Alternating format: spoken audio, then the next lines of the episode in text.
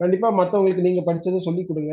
So சொல்லிக் கொடுக்கறதுனால நம்ம இன்னைக்கு குறைஞ்சி போகிறது இல்லை. கண்டிப்பாக நம்ம சொல்லிக் கொடுக்கறதுனால நம்ம அதுலேருந்து நம்ம ஒன்று லேர்ன் பண்ணிக்கலாம் என்றைக்குமே. ஸோ நான் நான் டிசைன் பண்ணப்போ வந்து எனக்கு பெருசாக யாரும் சொல்லிக் கொடுக்கல. ஸோ எல்லாருமே வந்து நீயா கற்றுக்கிறதுல தான் உனக்கு ஒரு ட்ரூவான இம்பேக்ட் இருக்குது அப்படின்னு சொன்னாங்க. ஸோ அதே மாதிரி நம்ம சொல்லிக் கொடுக்கறது வந்து ஈஸியாகவும் சொல்லிக் கொடுத்துடக்கூடாது. ஸோ அவங்களுக்கு ஒரு விஷ் இருக்கணும், கற்றுக்கணும் அப்படிங்கிற ஒரு விஷ் இருந்துச்சுன்னா தான் சொல்லிக் கொடுக்கணுமே தவிர சும்மா எல்லாமே போய் சொல்லிக் கொடுத்துட்டு இருந்தோம்னா படிக்க மாட்டாங்க. அது ஒரு ஃப்ரீயாக ஒரு நாலேஜ் கிடைச்சா யாருக்குமே வந்து அது தெரியாது. ஆமா, வேல்யூபிளா தெரியாது. Disclaimer, I'm just sharing my experience and what worked for me. I think it might help you. I don't wish to offend any person or organization. This is my way of sharing lessons that might help for beginners. It is best if you proceed, choose your own healthy path and ideas that make you feel comfortable and help you succeed. What's your perspective about design? மினிமலிஸ்டிக்காக இருக்கணும். Okay, இந்த design பண்ணாலும் சரி ஒரு மினிமலிஸ்டிக்காக இருக்கணும். ஒரு viewer கூட நம்ம connect பண்ணுற ஒரு ப்ராசஸாக இருக்கணும். விஷுவல் கம்யூனிகேஷன் மாதிரி விஷுவல் கம்யூனிகேஷன் தான் தான் அது இப்போ ஒரு ஒரு டைம்ல அப்டேட் ஆகி ஃபர்ஸ்ட் நம்ம ஸ்டார்ட் பண்ணும்போது அது வேற மாதிரி இருந்துச்சு. ஸோ என்னோட கரண்ட் லெவல் ஆஃப் இதுல வந்து it should be minimal and visually pleasing and connecting அந்த மாதிரி. இப்போ இது எனக்கு வந்து சடனா தோணுது, அதனால கேக்குறேன். மினிமலா வந்து நிறைய பேர் மாறிட்டு வர்றாங்க. எனக்கு தெரிஞ்ச மேக்ஸிமம் பீப்புள் ஆமா மினிமல் டிசைன் தான் விரும்புறாங்க. மேபி அவங்களுக்கு அண்டர்ஸ்டாண்ட் பண்றது கூட அப்படி இருக்கலாம். பட் அது வந்து முன்னாடி இருந்தது வந்து டஃபா இருந்ததுனால மினிமலா மாறுறாங்களா இல்ல எதனால நினைக்கிறீங்க? அது அப்படின்னு நம்ம சொல்ல முடியாது. டஃபா இருந்ததுனால மினிமலா மாறுறாங்கன்ட்டு ஸோ எப்படி சொல்றது, ரிமூவிங் தேவையில்லாத இது எல்லாத்தையும் ரிமூவ் பண்றது மாதிரிதான். ஓகே, ஸோ முன்னாடி ஸ்டார்ட் பண்றப்போ நம்ம வந்து நிறைய இது பண்ணிருக்கோம். ஸோ நிறைய நம்ம ஃபோக்கஸ்டா இருக்கும். எனக்கு தெரிஞ்சு எது நம்மளுக்கு தேவைங்கிற ஒரு இதுல நம்மளுக்கு ஒரு கிளியரா இதாயிரும் நம்மளுக்கு. ஸோ டிசைன் அப்படின்ட்டு நம்ம கனெக்ட் பண்றப்போ நமக்கு தேவையில்லாதெல்லாம் நம்ம டிராப் பண்ணிட்டு ஸோ இது நம்மளுக்கு தேவைங்கிற ஒரு அந்த கிளியர் கிளாரிட்டி கிடைச்சிடும். ஸோ அந்த கிளாரிட்டி தான் வந்து இம்பார்ட்டன்ட். ஸோ நம்ம ஃபர்ஸ்ட் பார்க்குற நிறைய டிசைனர்ஸ் நிறைய இது பண்ணிட்டு இருப்பாங்க, அது இதுன்னு நிறைய இது பண்ணிட்டு இருப்பாங்க. பட் லேட்டராக அவங்களோட ப்ராசஸ் பார்த்தோம்னா எவ்வளோ மினிமலாக பண்ண முடியும், எவ்வளோ ஈஸியாக பண்ண முடியும், ஸோ அப்படிங்கிற மாதிரி தான் இருக்கும்.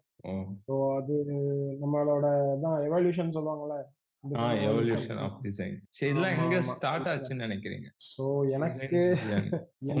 டிசைன் ஜர்னி வந்து டுவெல்த்ல ஸ்டார்ட் ஆயிடுச்சு. முடிச்சுட்டு என்ன பண்ணலாம் அப்படின்ட்டு இருக்கிறப்போ சரி போய் கம்ப்யூட்டர் கோர்ஸ் ஏதாவது ஜாயின் பண்ணலாம். ஆனா நிறைய சிசி பிளஸ் பிளஸ் எல்லாம் படிச்சாங்கன்னா அதெல்லாம் முன்னாடி படிச்சுட்டேன் கொஞ்சம். ஸோ எனக்கு அதுல அவ்வளோ இன்ட்ரெஸ்ட் இல்லை. ஸோ அதுக்கப்புறம் என்ன பண்ணலாம்னா சிஎஸ்சில போயிட்டு இந்த Photoshop so flash Adobe flash முன்னாடி வந்து ஓகே அது அதெல்லாம் படிக்கிறதுக்கு ஜாயின் பண்ணேன். சோ அந்த டீச்சர் வந்து எங்க வீட்டு பக்கம் தான். சோ அவங்க வந்து கொஞ்சம் டைம் எடுத்து நல்லா சொல்லி கொடுத்தாங்க எனக்கு. அது பேசிக்கா ஸ்டார்ட் பண்ணது சும்மா ப்ளே பண்றதுக்கு அந்த மாதிரி இருக்குதான். சோ நம்ம பிக்சரை அப்படி மாசம் மாத்துறதுக்கு அப்புறம் வேற யாராவது கிண்டல் பண்ணோம்னா அந்த மாதிரி இது பண்றதுக்கு. இது இதெல்லாம் எந்த டைம்? இது சாரி இருபது பத்து இருக்கும் கரெக்ட்டா. சோ அப்ப ஸ்டார்ட் ஆனதா இதெல்லாம். சோ அதுக்கு அப்புறமா வந்து இருபது பத்துல நீங்க வந்து பன்னிரண்டாவது முடிச்சீங்களா? ஆமாடா, இருபது பத்துல பன்னிரண்டாவது முடிச்சேன். என்னோட இரண்டு இயர்ஸ் சீனியர் நீங்க. ஆமா ஆமா. சோ அது முடிச்சிட்டு so next college engineering join பண்ணியாச்சு. சோ அங்க எல்லாமே ஸ்போர்ட்ஸ் படிக்கிறது அப்படியே போயிடுச்சு. ஸோ ஆஃப்டர் படிச்சுட்டு வீட்டுக்கு வந்த அப்புறம் எனக்கு ஒன்று போனோம்னா நம்ம டிசைனிங் ஃபீல்டில் போனோம். டிசைனிங்னா அப்படியே அதான் அந்த விஎல்இசி டிசைனு. ஸோ அந்த மாதிரி அப்படி இல்லை அப்படின்னா நம்ம ஃபோட்டோஷாப் அந்த மாதிரி இதில் போகலாம் அப்படின்னு சொல்லிட்டு ஒரு இன்ட்ரெஸ்ட் இருந்துச்சு. வீட்டில் ஒத்துக்கலாம், ஆப்வியஸ்லி வீட்டில் ஒத்துக்க மாட்டாங்க. வீட்டில் வீட்டில் ஒத்துக்கவே இல்லை. ஸோ நான் இப்படி இது பண்ண போறேன் அப்படின்னு சொன்னேன். அதெல்லாம் ஒன்று வேண்டாம், பேங்க் படி அப்படின்னு சொல்லிட்டாங்க. ஸோ பேங்க் கிளாஸ் போயிட்டு அப்படியே இது கொஞ்சம் அப்படியே யூடியூப் வீடியோஸ் நம்ம இந்த நல்லா பாப்புலரான சேனல்ஸ் அருண்ஸ் கிரியேஷன் இந்தியாவில் பார்த்தோம்னா, அதுக்கப்புறம் கொஞ்சம் நல்லா இங்கிலீஷ்னு போறப்போ வந்து ஃப்ளன் அவங்க சேனலு, ஃபோட்டோஷாப் டுட்டோரியல்ஸ், அந்த பிடிசின்னு ஒருத்தவங்க வந்து ஆமா, இதெல்லாம் பார்த்து பார்த்து கொஞ்சம் கொஞ்சமா லேர்ன் பண்ணி லேர்ன் பண்ணி அப்படியே ஒரு பேஜ் கிரியேட் பண்ணேன், ஜேகே எடிட்ஸ் அப்படின்னு சொல்லிட்டு, நானும் என் ஃப்ரெண்டும் சேர்ந்து. ஸோ அதுல நிறைய எ- காமெடி எ- வச்சிருந்தேன். இது எந்த பிளாட்ஃபார்ம்ல? இது ஃபேஸ்புக், எல்லாமே எல்லாமே ஃபேஸ்புக்கா? Facebook okay. தான். ஆமா, அந்த இது வந்து நடந்தது ஒரு டூ தௌசண்ட் ஃபிஃப்டீன் இருக்கும், ஃபோர்டீன் ஃபிஃப்டீன் இருக்கும். ஆமா, ஸோ காலேஜ் முடிச்சுட்டு அந்த மாதிரி டைம்ல தான் ஸ்டார்ட் ஆச்சு. ம் ஸோ அதுக்கப்புறமா எனக்கு நான் எங்கள் அப்பாட்ட போய் சொல்கிறேன், இப்படி ஃபோட்டோஷாப் வந்து கொஞ்சம் இன்ட்ரெஸ்டடாக இருக்கு, கொஞ்சம் ஏதாவது பண்ணலாம் அப்படின்ட்டு இருக்கேன் அப்படின்னு. ஆ சரி, ஃபர்ஸ்ட் ஏதாச்சும் நீ முதல்ல சம்பாதிச்சு காட்டு, அதுக்கப்புறம் ஏதாச்சும் பார்க்கலாம் அப்படின்னாங்க. ஸோ ஆ அந்த ஜேகே டிக்ஸ் பேஜில் வந்து ஒரு ஃபாரின் கிளைண்ட் காண்டாக்ட் பண்ணியிருந்தாங்க. So okay. ஒர்க்லாம் பார்த்தேன், நல்லா இருந்துச்சு. ஸோ வந்து எனக்கு ஒரு புக்குக்கு வந்து ஒரு கவர் பண்ணணும் ஆ அப்படின்னு சொல்லிட்டு, சரி பண்ணலாம் பண்ணலாம், எவ்வளோ அப்படி சார்ஜ் பண்ணுறீங்க அப்படின்னு கேட்டாங்க. நான் சரி சும்மா ஒரு தௌசண்ட் ருபீஸ் சொல்லலாம் ஆ ஆ அப்படின்னு நினைச்சிட்டு இருந்தேன். ஆ அவங்களே என்னால ஃபிஃப்டி டாலர்ஸ் தான் கொடுக்க முடியும் அப்படிட்டாங்க.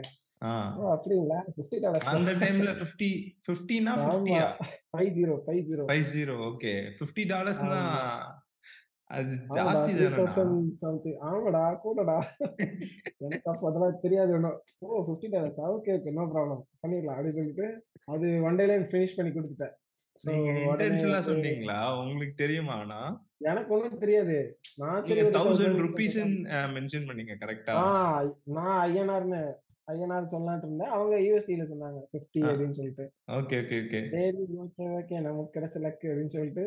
ஆ ஸோ ஃபர்ஸ்ட் அதுதான் ஃபர்ஸ்ட் என்னோட client அவங்க தான். ஸோ ம் அவங்களுக்கு ஒரு புக்கு டிசைன் பண்ணி, புக்கு கவர் டிசைன் பண்ணி கொடுத்தேன். ஓகே. ஸோ அங்கே தான் அந்த ப்ராசஸ் ஒரு சம்பாதிக்கிறது, மனிட்டைசேஷன் அப்போ தான் ஸ்டார்ட் ஆச்சு. ஓகே. ஸோ பெயிண்டிங்லாம் அதுக்கு முன்னாடில இருந்தே பண்ணிட்டு இருந்தீங்களா இல்ல அது? பெயிண்டிங் வெக்டர் ஆர்ட் வந்து பண்ணுவேன். வெக்டர் ம் ஆர்ட்னா அது ஆஹ் அந்த ஷேப்ஸ் அந்த மாதிரி வச்சு வரைகிறது தான். பெயிண்டிங் இது சொல்ல முடியாது, ஆ ஓகே. இலிஸ்ட்ரேஷன், டிஜிட்டல் இலிஸ்ட்ரேஷன் அந்த மாதிரி. நான் ஏன் கேட்டேன்னா, நம்ம ஆஃபீஸில் வர்றப்போ டெய்லி மார்னிங் வந்து அந்த டெஸ்க்டாப்பில் ஒரு வால்பேப்பர் ஒன்று வச்சுருப்பீங்கல்ல, மூவி ஆமா நேம் ஆமா எனக்கு ஆமா ஞாபகம் இல்லை, ஹிந்தி மூவி. ஆமா ஹிந்தி movie கொண்டாது என்னன்னு எனக்கும் மறந்து போயிடுச்சு. அது என்னது, தீபிகா தீபிகா படுகோன் படுகோன். இருப்பாங்க, ஆமா ஆமா அந்த நேம் எனக்கு ஞாபகம் இல்லை. ஸோ அதான். உம் ஸோ அதனால கேட்குறேன். ஆமா, அது வந்து ஆக்சுவலா அதெல்லாம் லேட்டர் இந்த ப்ராசஸ்ல இது பண்ணதுதான். அதெல்லாம் வந்து அப்புறமா தமாஷா அந்த படம் ஆ இது. ஆமாம். தமாஷா. ஓகே. ஆமா, சோ தமாஷா அது வந்து ரொம்ப பிடிச்ச படம்ங்கிறதுனால அதுக்கு சும்மா கொஞ்சம் கொஞ்சமா முன்னாடி வந்து வீட்ல சிஸ்டம் இருந்துச்சு. ஆ அப்படி அங்க அங்க பண்ணுவேன். அப்புறம் அதை பிஎஸ்டி கிளவுட்ல சேவ் பண்ணிட்டு இங்கேயும் ஆஃபீஸ்லயும் ஃப்ரீ டைம் கிடைச்சிச்சுன்னா பண்ணுவேன். ம் ம் அப்போ வந்து பெயிண்டிங் எனக்கு வந்து நம்ம ஆஃபீஸ்ல வந்ததுக்கு அப்புறம் தான் நம்ம கத்து நான் கத்துக்கிட்டது. ஸோ சென்னை எப்போ பெயிண்டிங் வந்தீங்க? அதெல்லாம் சென்னை நான் ஒரு டூ தௌசண்ட் ஃபிஃப்டீன் ரெண்டுல வந்துட்டேன். ஃபிஃப்டீன். Fifteen okay. டிசம்பர் அப்போ வந்துட்டேன். ஆமா, ஆ ஆ ஸோ ஆ. வந்து அப்பதான் ஜீரோ ரெட்டி ஜாயின் பண்ண டைம். ஸோ அது எப்படி ஜாயின் பண்ணேன்னா, எனக்கு இந்த ஃபேன் ஆர்ட்டு அதெல்லாம் பார்த்துட்டு இருக்கிறப்போ கௌதம் அண்ணாவோட ஒர்க்ஸ் ரொம்ப பிடிக்கும் எனக்கு. ஸோ கௌதம் அண்ணா அதுக்கு அவர்கிட்ட முன்னாடில இருந்து தெரியுமா? ஆமா இதுல தெரியும், ஃபேஸ்புக்ல எல்லாமே தெரியும், அவருக்கு ஓ ஓகே. ஃபாலோ பண்றேன், ஃபாலோ பண்ணிருக்கேன், எல்லாமே தெரியும். ஸோ அப்போ வந்து ஜீரோகிராஃபி தான் இட்ஸ் ஹேப்பனிங் பேஜ் ஃபோட்டோகிராஃபில. ஸோ புதுசு அப்பதான் புதுசா பூமான டிசைன். டைமா ஃபர்ஸ்ட்? ஆமா அப்பான்ட்டு இல்லை, அதுக்கு முன்னாடியே ஆயிட்டாங்க. டூ தௌசண்ட் ஃபோர்டீன்ல இருந்தே ஸ்டார்ட் ஆயிடுச்சு. நான் அதை கண்டுபிடிச்சது ஃபிஃப்டீன்ல தான். Okay okay okay. ஸோ அவங்களது இந்த பிக்சர்ஸ் எல்லாமே அப்படி போஸ்டர் லெவல்ல இருக்கும், ஃபினிஷ்லாம் ஆ ஆ. அப்படி பயங்கர பாலிஷ்டா இருக்கும் ஒர்க் எல்லாமே. சரி ஃபர்ஸ்ட் அப்போ யாருன்னு பார்த்தா நெக்ஸ்ட் எனக்கு கௌதம்னாவும் தெரியும், அவர் தான் இங்க லீட் எடிட்டர் அப்படின்ட்டு ம் கேள்விப்பட்ட அப்புறம் சரி நம்ம இங்க போய் ஜாயின் பண்ணலாம், ம் கௌதமனா நமக்கு கத்துக் கொடுப்பாங்க அப்படின்னு சொல்லிட்டு ஜாயின் பண்ணேன். மியூச்சுவலா தெரியுமா உங்களுக்கு? இல்ல இல்ல அப்படி தெரியாது, அப் ஓகே. அது ஜஸ்ட் போன எனக்கு உடனே. மட்டும் தான் தெரியும், ஆ அவருக்கு ஓகே. தெரியாது. ஆமா, ஆ ஆ ஸோ அங்க போயிட்டு ஹைனா அப்படின்ட்டு எல்லாம் இன்டர்வியூ கொடுத்துட்டேன். ஆ. ஃபர்ஸ்ட் வீக் என்னை வச்சு செஞ்சுட்டாங்க எல்லாருமே சேர்ந்து. ஆமா, நல்லா அளவச்சிட்டாங்க, எதுக்குடா வந்தோம் அப்படிங்கிற லெவல் ஆயிடுச்சு. ஏன்டா இது கூட ஃபர்ஸ்ட் தெரியாமடா வந்தோடனே நீ. உங்களை போட்டோ செலக்ட் பண்ண சொன்னாங்களா? ஆமா ஆமா ஃபர்ஸ்ட் போட்டோ செலெக்ஷன் தான், யாரு எப்போ வந்தாலும் ஃபர்ஸ்ட் போட்டோ செலெக்ஷன் தான். Okay okay. ஆ ஆமா, போட்டோஸ்லாம் செலக்ட்லாம் பண்ணி வச்சாச்சு. ஸோ வந்து என்ன சொன்னாங்க, ஒரு ரெண்டு போட்டோ மட்டும் எடிட் பண்ணு அப்படின்னாங்க. ம் ஸோ அந்த ரெண்டு போட்டோ ஒரு ரெண்டு மணி நேரம் உட்காந்து எடிட் பண்ணியிருப்பேன். ஸோ ரெண்டு மணி இம்ப்ரெஸ் பண்ணணும் நேரமா? அப்படின்னு சொல்லிட்டு ஆ ஆமா ஒன்று ஒன்றா உட்காந்து எல்லாத்தையும் கிளியர் பண்ணி ஆ. எல்லா எல்லா டிஸ்டர்பன்ஸ் இருந்து எல்லாத்தையும் தூக்கியாச்சு. சரி. ஏன்னா எதுக்குடா இருக்கிற எல்லாத்தையுமே தூக்கிட்ட அப்படின்னு சொல்லிட்டு ஒரே திட்டு. ஐயோ, எனக்கு ஐயோ. என்னென்ன எடுத்தீங்க கஷ்டமாயிடுச்சு. தேவையில்லாம இருக்கிறதுன்ட்டு? இந்த சேரு, இந்த தலையில இருக்கிறது ஆ எல்லாமே பயங்கர பாலிஷ்டா கொடுக்கணும் அப்படின்னு சொல்லிட்டு எல்லாமே பண்ணிட்டேன். ஆ உடனே டேய் போட்டோகிராஃபினா இப்பெல்லாம் பண்ணக்கூடாது, சரி. அது நிறைய அதுக்கப்புறம் திட்டு அது இதுன்னு விழும். ஸோ அப்போ ஃபர்ஸ்ட் அப்பதான் நானும் நானும் சந்தீப் அப்படின்ட்டு இன்னொருத்தவங்க உண்டு, ஸோ ஃபெலோ டிசைனர், அவரும் ஃப்ரெண்டு தான். ஸோ அவங்க எல்லாம் அப்பதான் ஜாயின் பண்ணாங்க. எனக்கு முன்னாடி ஒரு ஒன் வீக் முன்னாடி அவங்க ஜாயின் பண்ணாங்க. ஸோ நானும் என் காலேஜ் ஃப்ரெண்ட் ஒருத்தவன் தேவேந்திரன், அவங்க நான் அவன் வீடியோ எடிட்டிங்ல ஜாயின் பண்ணா, நான் ஃபோட்டோ எடிட்டிங் ஜாயின் பண்ணேன். ஆமா, ஸோ அப்போ ஸ்டார்ட் ஆனதுதான். அதுக்கப்புறம் ஒன் மந்த் எனக்கு இல்ல இதுதான் ட்ரைனிங் தான். சோ நெக்ஸ்ட் மந்த்ல இருந்து இவ்வளவு salary அப்படினு சொல்லிட்டாங்க. நீங்க ரீடச் சிக்கன் அந்த டைம்லாம் டர்ம் ரீடச் தானா? ஆமா ரீடச் தான், அப்பலாம் ரீடச் தான். ஏனா அதுக்கு அப்புறம் தான் எனக்கு ரீடச்னு தெரியும். அப்ப அதுக்கு முன்னாடி போட்டோ எடிட்டிங் அப்படி தான் நினைச்சிட்டு இருந்தேன். Okay okay okay. சோ அதுக்கு வந்ததுக்கு அப்புறம் தான் ரீடச் அப்படின்லாம் தெரியும். ஏன் இத கேட்டேன்னா, ஒரே நிமிஷம் நான் இத மட்டும் சொல்லிடுறேன். நம்ம ஆபீஸ்ல அந்த ட்ரைனிங்காக வந்திருந்தாங்கல்ல, வேற பிரான்ச்ல இருந்து, பிரான்ச் நேம் தெரியல, ஹைதராபாத் நினைக்கிறேன். அவங்க சைட்ல எல்லாம் வந்து ஹைலைட்ஸ் சொல்லுவாங்க. அப்படியா? ஆமா, நாங்க ஆக்சுவலா நானும் கௌதமும் போயிருந்தோம். ஆக்சுவலா அவங்க வர்றதுக்கு முன்னாடி, எங்க ட்ரைனிங் வர்றதுக்கு முன்னாடி நம்ம நாங்க அங்க போயிருந்தோம். ஒரு டென் டேஸ் அங்க போய் ஹைதராபாத்ல இருந்து சோ தங்கி சொல்லி கொடுத்து ஓகே அதெல்லாம் பண்ணிட்டு இருந்தோம். அப்போ பயங்கர ஜாலியா இருந்துச்சாங்க ஹைதராபாத்லாம். அவனுங்கதான் சொன்னாங்க ஹைலைட்ஸ் சொல்லுவோம். எனக்கு ரீடச்னு இங்க ஆபீஸ் ஜாயின் பண்ணதுக்கு அப்புறம் தான் தெரியும் அந்த டேர்ம்லாம் அப்படின்னா. சரி சரி சரி சரி சரி நல்ல பசங்க, குட் பாய்ஸ். ஆஹ் சொல்லு. வீட்டுல அதுக்கப்புறம் ப்ரூவ் பண்ணீங்களா? அப்பா கேட்டதா? ஆமா வீட்டுல. சோ எங்க அன்னைக்கு பார்த்து கரெக்டா முடிக்கிற அன்னைக்கு எங்க அம்மாக்கு பர்த்டே. ஓகே ஒரு two thousand rupees அப்படி. ஆமா வாங்க வெளியே போலாம் அப்படின்னு சொல்லிட்டு டின்னர் கூட்டு போயிட்டு அதுக்கப்புறம் தான் அப்பா சரி பையன் ஏதோ பண்றான். இது எந்த டைம்? இது two thousand fifteen முன்னாடி முன்னாடி கொஞ்சம் twenty fifteen ஒரு மே அந்த டைம்ல. Okay okay okay. ஆமா அப்பதான் எல்லாம் முடிச்சிட்டு அப்போ அதுக்கப்புறம் ஜாயின் பண்ண சரி அப்படின்னு சொன்னாங்க. நானும் bank exam side by side எழுதிட்டு தான் இருந்தேன். அது எனக்கு கிடைச்சிருக்கேன் ஆக்சுவலா. ஒரு டூ மார்க்ஸ்ல மிஸ் ஆயிடுச்சு. அது ரொம்ப ஃப்ரஸ்ட்ரேட்டிங் ஆயிட்டு. இல்ல நீங்க பேங்க் எக்ஸாமுக்கும் உங்க பேங்க்குக்கும் இன்ட்ரெஸ்ட் இருந்துச்சா? அந்த சர்வீஸ் இல்ல இன்ட்ரெஸ்ட் இல்லடா. இன்ட்ரெஸ்ட் பண்ணி அதே என்ன இன்ட்ரெஸ்ட் பண்ணி வர்க் பண்றது. நல்லா கேக்குறேன். சரி வேலைன்னா அத மெயினா வச்சிட்டு நம்ம ரீடச்சிங் இந்த பெயிண்டிங்லாம் சைடுல வச்சுக்கலாம் அப்படிதான் பிளான். ஓ ஓகே. ஓ என்னன்னா அதுக்கு அப்புறமா ரொம்ப வெக்ஸ் ஆயிட்டேன். அது இப்படி டூ மார்க்ஸ்ல போனதுக்கு அப்புறம் அதுக்கப்புறம் பெருசா ஒன்றும் போகல. அதுக்கு கோச்சிங் போல அதுக்கப்புறம் பட் எக்ஸாம் எழுதிட்டே தான் இருந்தேன். போஸ்டல் அதே மாதிரி ட்ரை பண்ணிட்டு இருந்தேன். போஸ்டல் எங்க அப்பா போஸ்டல்ங்கிறதுனால அதை ட்ரை பண்ண சொன்னாங்க. அதுவும் எல்லாம் பாஸ் எல்லாம் ஆயாச்சு. ஓகே. இங்கிலீஷ் டைப்பிங்ல ஸ்பீடு பத்தல அப்படின்ட்டானுங்க. ஓ ஓகே. ஸோ ஆமா அது முடிச்சுட்டு ஸோ அதுக்கப்புறம் சரி போட்டோஷாப் தான் அப்படின்னு ஆயிடுச்சு. அப்புறம் ஜீரோ எயிட்ல போய் ஜாயின் பண்ணி. யார் உங்களை இன்டர்வியூ எடுத்தா? என்ன இன்டர்வியூ எடுத்தது விகாஸ் அண்ணா. விகாஸ் விகாஸ் அண்ணா. Okay okay. ஆ ஆமா. சோ ஹி இஸ் நவ இப்போ அவங்க தனியா ஸ்டார்ட் பண்ணிட்டாங்க வேற பிரான்ச்சு. ஓகே. சோ அப்ப வந்து he is the main deal அங்க. நான் இருந்த ஆபீஸ்ல. Okay okay. ஆமா இன்னொரு ஆபீஸ் அது தனியா வீடியோ எடிட்டிங் தனியா வேற ஒரு ஆபீஸ். அது ஃபர்ஸ்ட் ஆபீஸ் எங்கனா இருந்துச்சு எனக்கு அப்பலாம் தெரியும். வள்ளுவர் கோட்டம்ல உள்ள ஒரு ஸ்ட்ரீட்ல போனோம். அங்க சமையா இருக்கும், பயங்கரமா இருக்கும் செட்டப்லாம். பிளாக்ல தான் இருக்கும். அவங்களுக்கு அப்படியே கண்ணு வழியா வந்துடும். அதுல இருக்கும் பிளாக்ல அப்படியே எல்லோ லைட்ஸ் போட்டு. ஆமா இப்போ கொஞ்சம் ஒயிட்டா இருக்குல்ல, கொஞ்சம் பிரைட் இருக்கு கொஞ்சம் உண்மையாவே பாத்தோம். முன்னாடி வந்து பயங்கர டார்க்கா இருக்கும். ஏதோ ஹோட்டல்ஸ்ல இருந்த மாதிரி தான் இருக்கும், ஏதோ ஃபேன்சி ஹோட்டல் இருந்த மாதிரி. ஓகே. ஆமா உங்களுக்கு எந்த டைம் வர்க் பண்ண பிரெஃபரபிளா இருக்கும் சஜஸ்ட் பண்ணுவீங்க? நான் மோஸ்ட்லி வந்து மார்னிங் பர்சன் தான். wake up timing na ah mostly ipo vande ipo current vande or five forty-five ku anchiruven five forty-five night appo sikrama thoongiruvingla night adu day by day porthu so mostly sleeping time would be eleven o'clock neenga ipo office time la irundhu vella vandinga nine to five la irundhu na kekirudhu before work pannittu irukumbodhu okay okay appo vande end appo office time thana office time side work அப்பலாம் எதுவும் எடுக்கிறது இல்லையா அப்போ நீங்க? ஆஹா அப்ப என்கிட்ட system கிடையாது. ஓ okay. அப்போ சிஸ்டம் கிடையாது, நான் வெறும் ஆபீஸ்ல மட்டும் தான் வர்க் பண்ணிட்டு இருந்தேன். சோ சிஸ்டம் எடுத்தது வந்து ஒரு twenty eighteen டைம் தான். ஆ ஆ அப்போலாம் எடுத்தல. நான் அப்ப வந்து நான் மோஸ்ட்லி பெயிண்டிங் மட்டும் தான் பண்ணுவேன். ஏதாச்சும் ஒரு ரெண்டு சைட் ப்ராஜெக்ட் ஒன்னு அப்படிதான் எடுத்தேன். ஒன்லி ஒன்ஸ் அப்படிதான் எடுத்தேன்.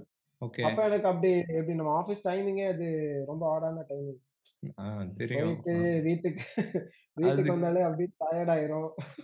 அது கரெக்ட்டா ஒரு டேவை கன்சியூம் பண்ற மாதிரி வச்சிருக்காங்க. அதான் நல்ல ஒரு ஸ்ட்ராட்டஜி அது. நம்மளது கொஞ்சம் ஆட் டைமிங் தான், கொஞ்சம் சீக்கிரமா கூட ஓடலாம், நைன் டு சிக்ஸ் வச்சாலும் ஓகே தான். ஆனா எதுக்கு அப்படி வைக்கலன்னா, அப்படியே ஆக்சுவலா இருந்துச்சு கொஞ்ச நாள் மட்டும், நைன் டு சிக்ஸ் வர்றவங்க வரலாம் அப்படின்னு சொல்லிட்டாங்க. அதுக்கப்புறமா சிலர்னால அது வந்து இதாயிருச்சு, கேன்சல் பண்ணிட்டாங்க. அதுக்கப்புறம் இன்னொன்னு இருந்துச்சு, டுவெல் டு எயிட் வரலாம் அப்படின்னு சொல்லிட்டு.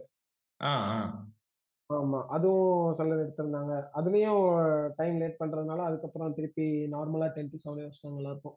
ஓகே. ஆமா, ஸோ அந்த டைம்ல நான் சைட் பெருசா எடுக்கல. பட் ஆனா நைட்டு போய் உட்காந்து ஒர்க் பண்ணுவேன். முன்னாடிலாம் பெயிண்டிங் வந்து உட்காந்து மூணு மணி வரைக்கும் நான் ஒர்க் பண்ண டேஸ் எல்லாம் இருக்கு. அது ஸ்டார்டிங் ஸ்டேஜ்ல இருக்கும். கரெக்டா? ஆமா, ஸ்டார்டிங்ல இல்ல, அது கொஞ்சம் மீடியம் டைம்ல தான், ஒரு டூ தௌசண்ட் நைன்டீன் அந்த மாதிரி டைம்லயே. எப்போ அப்போ மார்னிங் பர்சனா மார்னிங்கா? மா நான் எப்பவுமே மார்னிங் பர்சன் தான். Okay okay. இந்த நம்ம ஆபீஸ் ஜாயின் பண்ணதுக்கு அப்புறம் தான் கொஞ்சம் நைட் பர்சனாவே மாறினது. ஆமா, நான் எப்பவுமே வந்து மார்னிங் பர்சன் தான். நான் லேட்டா எவ்வளவு லேட்டா தூங்கினாலும் எனக்கு காலையில வந்து கரெக்டா ஒரு டைமுக்கு முழிப்பு தட்டிடும். ஸோ நான் இந்த சிர்காடியன்றது முடிச்சுடுவாங்கல்ல, அதுதான். ஓகே. அதுக்கு மேல தூக்கம் வராது, அந்த சான்ஸும் கிடைக்கல. அது ஸ்கூல் லைஃப்ல இருந்தே அப்படிதான். இப்போ வர்க் பண்றதும் நீங்க மார்னிங்லாம் வர்க் பண்றீங்களா? ஆஃப்டர் ஆஃபீஸ் வந்து மார்னிங்னு சொல்ல முடியாது. மார்னிங் வந்து நான் கொஞ்சம் இப்போ ஹெல்த்ல கான்சென்ட்ரேட் பண்ணிருக்கேன். ஸோ மார்னிங் கொஞ்சம் கார்டியோ பண்ணிடுவேன். அப்புறமா வீட்ல எல்லாம் முடிச்சுட்டு வேலையெல்லாம் முடிச்சுட்டு I will sit at around ten o'clock. Okay. திருப்பி office time ten o'clock உட்காந்துருவேன். ஆமா, டென் ஓ கிளாக். ஆனா ஆஃபீஸ் டைம் அளவுக்கு இப்போ இருக்காது. Mostly ten to around three வரைக்கும் தான் ஒர்க் பண்ணுவேன். அதுக்கப்புறம் I go to gym. Okay. So அங்க ஒரு one and a half hours எல்லாம் முடிச்சிட்டு, அது முடிச்சிட்டு அதுக்கப்புறம் ஃபேமிலி டைம் தான் ஃபுல்லா. இப்போ ஒர்க் லைஃப் ஃபுல்லா மாறிட்டு, முன்னாடி இருந்ததோட முன்னாடி இருந்ததோட அட்வான்ஸ்ட் ஆயிடுச்சு. கொஞ்சம் நிறைய லேர்ன் பண்ணிட்டேன், கொஞ்சம் கொலாபரேட் பண்ணதுனால. கொலாபரேஷன்னா எப்படி சொல்றீங்க? பல போட்டோகிராஃபர்ஸ் நிறைய பேர் கூட கொலாபரேட் பண்ணாங்க. ஓகே, இந்த கொலாபரேஷன்கா? ஓகே. ஆமா, அவங்க வந்து எனக்கு இப்படிதான், இப்படி பண்ணீங்கன்னா எனக்கு ஸ்பீடா ஒர்க் முடியும், நீங்க இப்படி பண்ணி கொடுங்க. ஸோ அப்படி அவங்களோட சஜஷன்ஸ் ப்ளஸ் என்னோட ஒர்க் ஃப்ளோ அதுக்கு அடாப்ட் பண்ணிட்டேன். ஸோ அதனால அது நல்லா நல்லா இம்ப்ரூவ் ஆயிருக்கு எனக்கு. சரி, உங்களோட ஒர்க் ஃப்ளோ எப்படி ஸ்டார்ட் ஆகும்? டிசைன் வச்சுக்கோங்க, ரீடச் வேணாம். ரீடச்ல எப்படி சொல்றது, அது அவ்வளோ ரீடச் வந்து நம்மளது கரெக்டா அது சொல்ல முடியாது. அதனாலதான் வந்து டிசைன். ஆமா, டிசைன் ப்ராசஸ்னா வந்து ரெஃபரன்ஸ் ஃபர்ஸ்ட் ரெஃபரன்ஸ் எடுக்க மாட்டேன். ஃபர்ஸ்ட் என்னோட எல்லாமே ஸ்கெச்சிங்ல தான் இருக்கும். இந்த பெயிண்டிங்கிற இந்த பேக்ரவுண்ட் அப்படின்னு சொல்றதோட அது படிச்சது கொஞ்சம் இன்ட்ரெஸ்ட்ங்கிறதுனால இதனால ஃபர்ஸ்ட் ஸ்கெச்சிங் தான் ஸ்டார்ட் பண்ணுவேன். ஸோ எப்படி எப்படி வேணும், எப்படி எப்படி பண்ணலாம் அப்படின்ட்டு அந்த ஐடியா ஃபர்ஸ்ட் ஸ்கெச் பண்ணிடுறது. ஸோ அது ஸ்கெச் பண்ணி முடிச்சுட்டு அதுக்கப்புறம் தான் எல்லாத்துக்குமே ரெஃபரன்ஸ். ஸோ இப்படி நம்ம இங்க ஒரு மெட்டீரியல் ஆட் பண்றோம் அப்படின்னா அதுக்கு என்ன மாதிரி ரெஃபரன்ஸ், அதுக்கப்புறம் அதுக்கு கலர் ரெஃபரன்ஸ் தனியா சூஸ் பண்ணுவேன். சோ இப்ப லோகோ ஏதாவது பண்றேன்னா அதுக்கு ஏத்தாப்புல இது பண்ணணும், அந்த மாதிரி. சோ ஃபர்ஸ்ட் கலர் ரெஃபரன்ஸ், அதுக்கப்புறமா தீம் ரெஃபரன்ஸ். அந்த மாதிரி ஏதாவது தீம் மாதிரி, இப்போ சிவில் ஒர்க்ஸ்னா சிவில் ஒர்க்ஸோட தீம். ஓகே. சோ ரீசெண்டா ஒரு சிவில் லோகோ தான் பண்ணேன் ஒரு கம்பெனிக்கு. ஓகே. ரொம்ப டஃப் ஆயிருச்சு ஆக்சுவலா. அவங்க அந்த கம்பெனி பத்தி நம்ம அண்டர்ஸ்டாண்டிங் இருக்கணும்ல. ஆமா ஆமா, அண்டர்ஸ்டாண்டிங் பொறுத்ததோட நம்ம எப்படி சொல்றது, அவங்க ஒரு கிளைண்டோட கிளைண்ட்டுக்கு வந்து அவங்களுக்கு என்ன வேணும்னு ஒரு அண்டர்ஸ்டாண்டிங் இல்லைன்னா நம்ம அவ்வளவுதான், முடிஞ்சா. ஆக்சுவலா என்னோட கான்செப்ட் வேற மாதிரி இருந்துச்சு. சரி. சோ அதனால இது நான் த்ரீ டி மாதிரி பண்ணிருந்தேன். சோ அதனால இம்ப்ளிமெண்ட் பண்ண முடியல. அதுக்கப்புறமா ஃபைனலா ஒரு த்ரீ டி இது பண்ணி கொடுத்தேன். பட் இது நல்லா இருக்கு, நம்ம வேற நீங்க வரைஞ்சதுல இன்னொரு கான்செப்ட் போயிடலாம் அப்படின்னு சொல்லிட்டாங்க. So full concept go to dustbin தான், ட்ராஷ் தான் போச்சு. அதுக்கப்புறமா திருப்பி ஒரு ஐடியா எடுத்து அதை டெவலப் பண்ணி ஃபுல்லா ஒரு லோகோ பண்ணது. எத்தனை ரிவிஷன் நான் கொடுப்பீங்க ஒரு கிளைண்ட்க்கு? கிளைண்ட் இப்போ எனக்கு அது ஆக்சுவலா தெரிஞ்ச கிளைண்ட்ங்கிறதுனால அன்லிமிட்டடா கொடுத்தேன். மேக்ஸிமம் கொடுக்கணும்னா ஒரு த்ரீ டூ த்ரீ கொடுக்கலாம், அவ்வளவுதான். இல்ல அன்லிமிட்டட் எப்பவுமே கொடுக்காதீங்க, ப்ரிஃபர் பண்ண மாட்டேன். இல்ல, இது எனக்கு ஆக்சுவலா தெரிஞ்சவங்க. அவங்களுக்கு வந்து நான் த்ரீ அப்படின்ட்டு அந்த ஸ்ட்ரிக்ட் ரூல்ஸ்ல இவங்கள்ட்ட ஃபாலோ பண்ற முடியாது. சோ அவங்க அதனால வந்து நான் உங்களுக்கு அப்படி, மத்தபடி எல்லாருக்கும் எல்லாம் த்ரீ அப்படிலாம் இது பண்ணிட்டு இருக்க மாட்டேன் அன்லிமிட்டட். எல்லாருக்கும் டூ த்ரீ அவ்வளவுதான், த்ரீ ரிவிஷன்ஸ் மேக்ஸிமம். அதுக்குள்ள உங்க ஐடியாவும் என் ஐடியாவும் சிங்க் ஆயிடணும். சோ அதை நம்ம கிரியேட் பண்ணிடணும், அந்த மாதிரிதான் எல்லாமே. ஐ மீன் இப்போ உங்களுக்கு வந்து சிவில் வந்து ஒரு ஐடியா எப்படி, அதுக்கான ரெஃபரன்ஸ் எல்லாம் எப்படி எடுப்பீங்க? இப்போ ஒரு இண்டஸ்ட்ரி பத்தி நம்மளுக்கு புதுசா தெரியணும் இல்ல இது தெரிஞ்சுக்கணும்னா அந்த ரெஃபரன்ஸ் எல்லாம் அது ஆக்சுவலா அவங்களுக்கு கிளைண்ட் அவங்க ஒரு ரெஃபரன்ஸ் கொடுத்திருந்தாங்க.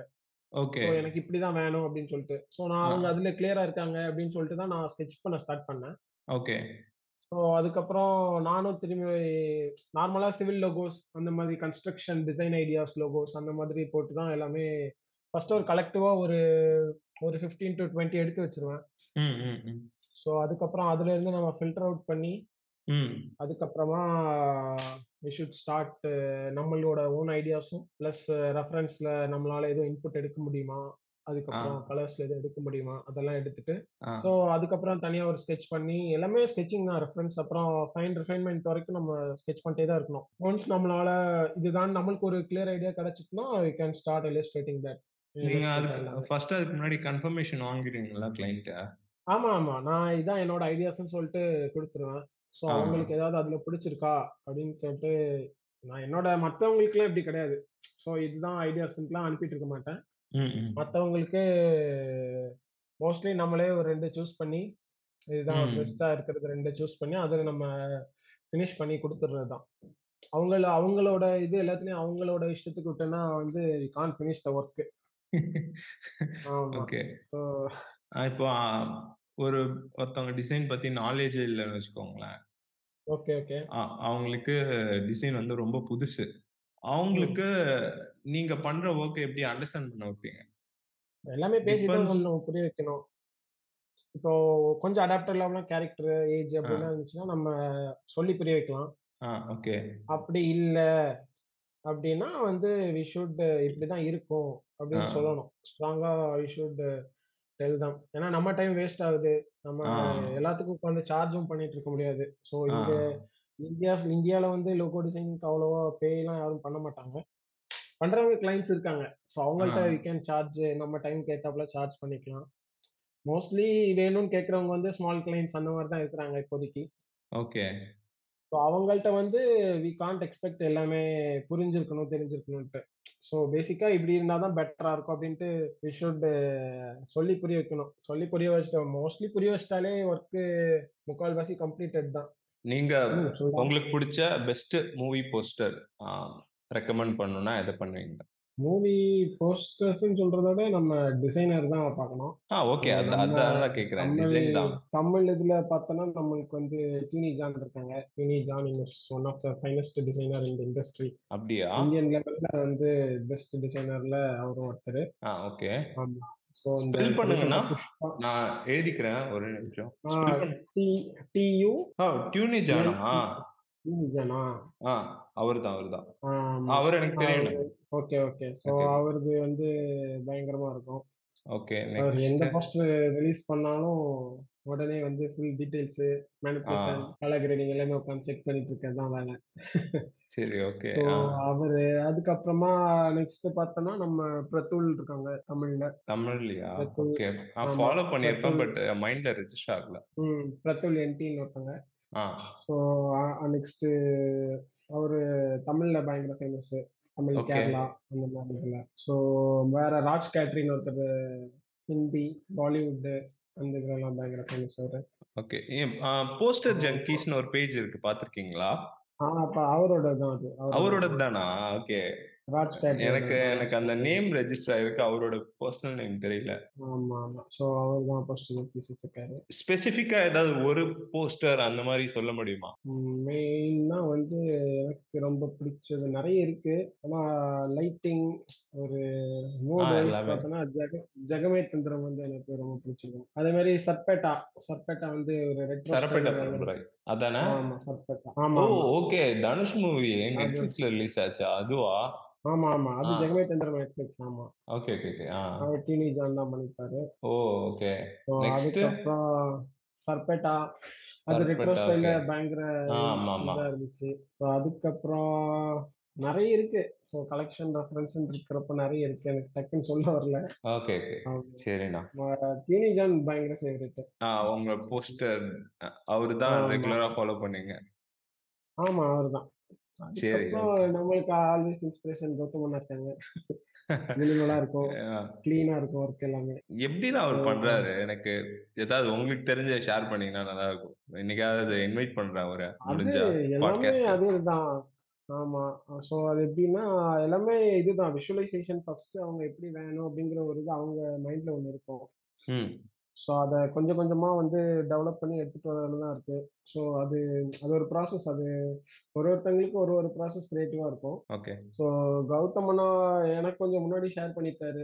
ஸோ அப்படின்னா அதான் நான் அவர் கூட கொஞ்சம் போஸ்டர்ஸ் கொலாபரேட் பண்ணியிருக்கேன். நான் ஃபஸ்ட்டு போனப்பெல்லாம் வந்து நான் இந்த கட் பண்ணி கொடுக்குறது அதுக்கெல்லாம் இது பண்ணியிருக்கேன். அதுக்கப்புறம் சில சைட் ப்ராஜெக்ட்ஸ்லாம் என்கிட்ட கொடுத்துருவாரு.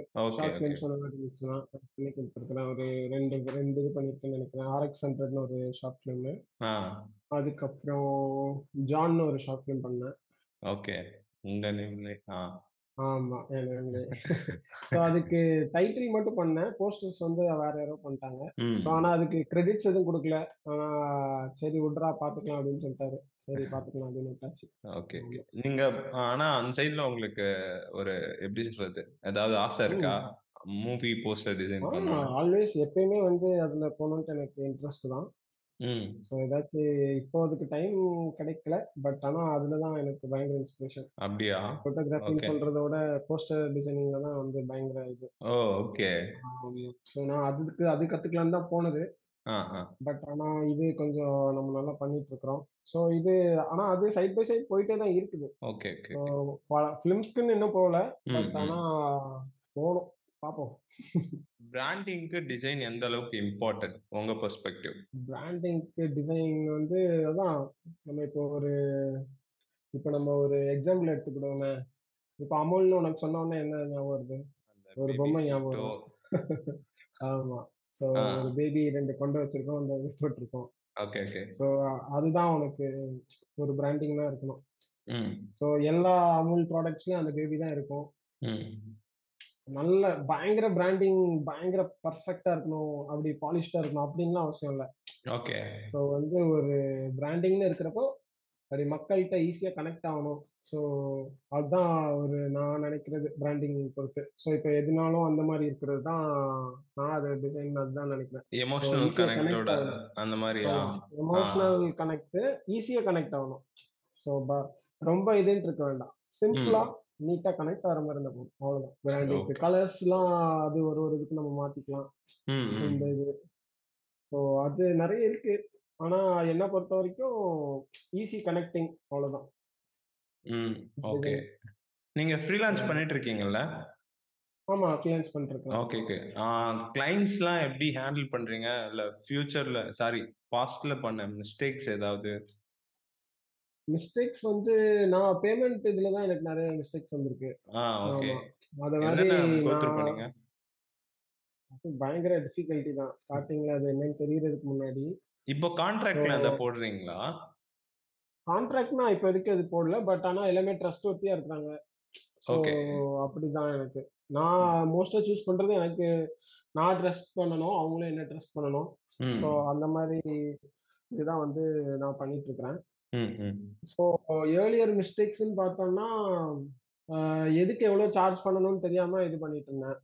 நம்ம ஒரு அப்பதான் வந்து பிகினர், நமக்கு இதுல எக்ஸ்பீரியன்ஸ் இருக்கு ரீடச்சிங்ல, பட் ஆனா அந்த பிசினஸ்ல எக்ஸ்பீரியன்ஸ் இல்லைல்ல. ஆமா. ஸோ அப்போ வந்து நிறைய பேர் யூஸ் பண்ணியிருக்காங்க. ஸோ நிறைய வேலை வாங்கிட்டு கம்மியா பே பண்றது. ஓகே. ஸோ அதுக்கப்புறம் வந்து பே சிலர் பே பண்ண மாட்டாங்க, ஹைரஸ் அனுப்புங்க பார்த்துருக்கிறேன் அப்படின்னு சொல்லிட்டு ஈஸியா வாங்கிடுவாங்க. அப்ப நம்ம ஸ்டார்டிங்ல எல்லாரும் நம்பிட்டு தானே இருப்போம். ஸோ லேட்டரா தான் புரிஞ்சிச்சு பிசினஸ்ன்னு வரப்போ யாரையும் எதுவும் இது பண்ணக்கூடாது. இப்போ பேமெண்ட்னா பேமெண்ட் தான், பேமெண்ட் சென்ட் பண்ண உடனே தான் ஹைரஸ். அதுக்கப்புறம் புரிஞ்சுக்கிட்டேன். ஸோ அதுக்கப்புறம்னாலே எதுனாலும் பேமெண்ட் வந்ததுக்கு அப்புறம் தான் ஹைரஸ். பேமெண்ட் வர இப்பயும் நிறைய இருக்குது பேமெண்ட் வராம, ஹைரஸ் அனுப்பாம லோரஸ் மட்டும் அதுல வாட்டர் மார்க் போட்டு சென்ட் பண்ணிடுறது. அவங்க வேற எதுவும் பார்த்துக்கலாம், அவ்வளவுதான். பிடிச்சிருந்துச்சுன்னா நம்மள்கிட்ட பேமெண்ட் கொடுத்துதான் வாங்கணும். அந்த மாதிரி தான் இப்போ போயிட்டு இருக்கு. கிளைண்ட்ஸ்னா நீங்க போட்டோகிராஃபர் சொல்றீங்களா இல்ல ஒரிஜினல் கிளைண்ட்ஸ்? இல்ல போட்டோகிராஃபர்ஸும் இருக்கிறாங்க, ம் பிளஸ் பிராண்டிங் கிளைண்ட்ஸ் கொஞ்சம் இருக்கிறாங்க. இல்ல நான் கேக்குறது எப்படின்னா, இப்போ வெட்டிங்ல கப்பல்ஸ் இருப்பாங்களா அவங்களுக்கு கேக்குறேன். அந்த மாதிரி அவங்க இருக்காங்க. வெட்டிங் கப்பல்ஸ் கூட நம்ம டீலிங் அவ்வளவு கிடையாது. அப்படி டீலிங்னா அது ஒரு கம்மியா தான் இருக்கும், ஒரு ஃபைவ் போட்டோஸ் அந்த மாதிரி தான் இருக்கும். அவங்களுக்கு தெரிஞ்சவங்களுக்கு மட்டும் தான் பண்றது. ஓகே, தெரியாதவங்க யாரும் கேட்டாங்கன்னா அதே மாதிரி ஃபர்ஸ்ட் இப்போ அட்வான்ஸ் வாங்கிடுது எல்லாத்தையுமே. அட்வான்ஸ் வாங்கிட்டு ஸ்டார்ட் பண்றது. எஸ், அந்த எதிர்பார்த்த ஹாஃப் அமௌண்ட் ஹாஃப் அமௌண்ட் அட்வான்ஸா வாங்கிடுறது. அதுக்கப்புறம் ஃபினிஷ் பண்ணிட்டு அவங்களுக்கு அது சாட்டிஸ்ஃபேக்ஷனா இருந்துச்சுன்னா லோரஸ் தான் அனுப்பணும் அப்பயும். ஓகே, ஆரம்பிச்சுட்டு அதுக்கப்புறம் ஃபுல் பேமெண்ட் பண்ணிட்டு தான் ஹைரஸ். யாரா இருந்தாலும் இப்படி தானே? யாருனாலும் அப்படிதான், இறக்கவே கிடையாது. ஓகே, சரி. ரீசன்ட் அப்படியே பாத்தீங்களா நான் போட்டோஷாப் போடுது பாத்தேன்டா. அதுல அந்த ஏஐ இன்ஃப்ளூயன்ஸ் எல்லாம் இருக்கு பாத்தீங்களா? லைட்டா நம்ம அந்த இது இருக்குல்ல, பேட்ச் டூல எடுத்து செலக்ட் பண்ணிட்டு கலர்ஸ் கமெண்ட் ப்ராம்ப்ட் கொடுத்தா அதுவே சேஞ்ச் ஆயிடுது. சோ ஃபியூச்சர் ஆஃப் ஏஐ எப்படி ரீடச் அஃபெக்ட் பண்ணும், இல்ல உங்களோட பெர்ஸ்பெக்டிவ்? ரீடச் எனக்கு தெரிஞ்சு எனக்குமே வந்து ஏஐ வந்து ஃபுல்லா இது பண்ண முடியாது நம்மள. பட் ஆனா அது வந்து ஈஸியா கேக்குறீங்களா? ஆ, நம்ம வொர்க் ஃப்ளோ ஈஸியா இருக்கும். இப்போ முன்னாடி ஒரு நம்ம எப்படி எக்ஸ்டெண்ட் பண்ணணும் ஒரு இதுனா பயங்கர இது பண்ணிட்டு இருக்க வேண்டியதா இருந்துச்சு. எல்லாம் மேட்ச் பண்ணணும், கலரு பெர்ஸ்பெக்டிவ்ல எல்லாம் மேட்ச் பண்ணணும். இப்போ சும்மா கிராப் டூல் வச்சுட்டு எக்ஸ்டெண்ட் பண்ணிட்டு ஜெனரேட்டிவ் ஃபில் கொடுத்தாலே அதே சூப்பரா இது பண்ணி அதுக்கு ஆப்ஷன்ஸும் வந்துருக்கு நம்மளுக்கு. ஸோ அதை நம்ம நம்ம இன்ஃப்ளூயன்ஸ்க்கு நம்ம அதை எப்படி யூஸ் பண்ணிக்கிறோங்கிறது தான் பார்க்கணும். நம்மளோட சைட்ல வச்சுக்கணும், அதை நிறைய யூஸ் பண்ணிக்கணும். மற்றபடி கிளைண்ட்ஸ் வந்து மனுஷனா இருக்கிற வரைக்கும் இன்னைக்கு வந்து தூக்க முடியாது. அது ஓகே. பட் இப்போ ரீசெண்டா ஒரு ஆஃபீஸ்ல ஒர்க் பண்ணிட்டு இருந்தேன். அந்த ஆஃபீஸ்ல என்ன ஆச்சுன்னா, ஹை எண்ட் கேமரா யூஸ் பண்ணாங்க. அந்த கேமரால ஒரு ஆப்ஷன் இருந்தது போல, உங்களுக்கு தெரியுமான்னு தெரியல, நான் எனக்கு தெரிஞ்சாலும் சொல்றேன். அதுலயே வந்து ஸ்கின் ஸ்மூத்தனிங்னு ஒரு ஆப்ஷன் இருந்திருக்கு. அவங்க கிளிக் பண்ணி எல்லா போட்டோவும் எடுத்துட்டாங்க. எல்லா போட்டோவும் ஸ்கின் தானாவே ஸ்மூத் ஆயிரு ஸ்மூத்தனிங் ஆயிருந்துச்சு. சரி சரி சரி, ஓகே ஓகே. அதான், ஆனா பெர்ஃபெக்டா தான் இல்லை. எந்த அது எப்படி கொடுக்குமோ அந்த மாதிரி கொடுத்துச்சு. இப்போ நம்ம ஒரு ஆக்ஷன் யூஸ் பண்ண எப்படி இருக்கும் அந்த மாதிரி இருக்கு.